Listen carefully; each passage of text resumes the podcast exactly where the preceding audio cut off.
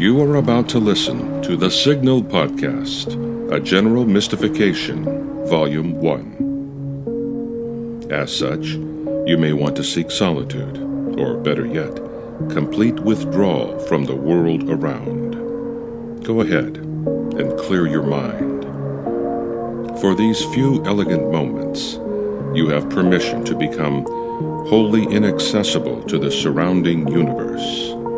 Tell your spouse, siblings, children, parents, roommate, or partner that currently you are not to be disturbed.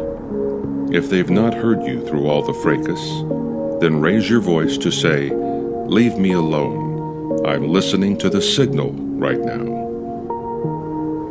Or perhaps you prefer to say nothing at all and hope they'll simply let you be. Stretch out with as many cushions as you need. You've got the lighting all figured out so as not to intrude. What is the most comfortable position in which to listen to a podcast anyway? Does such a position even exist?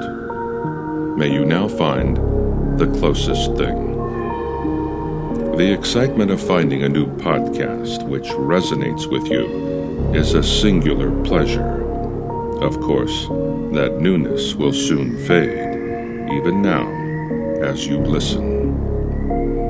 Occasionally, there are moments which feel like insight or slight epiphany. This is one of the most genuine recreations we are afforded in this workaday world, so teeming with trite noise. This is why the prospect of light, passive engagement has attracted you to the signal why you have, for the moment, suspended disbelief.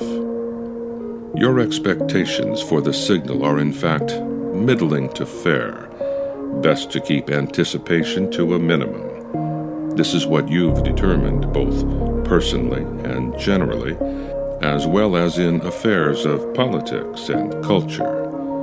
With literature and films, however, you do grant yourself the naive pleasure of possibility that you could be pleasantly surprised because, fortunately, the stakes are quite low. So, in your feed, you noticed posts about the release of the signal to varied esteem. You caught wind of some type of meta element or participatory aspect with an appropriate degree of wariness.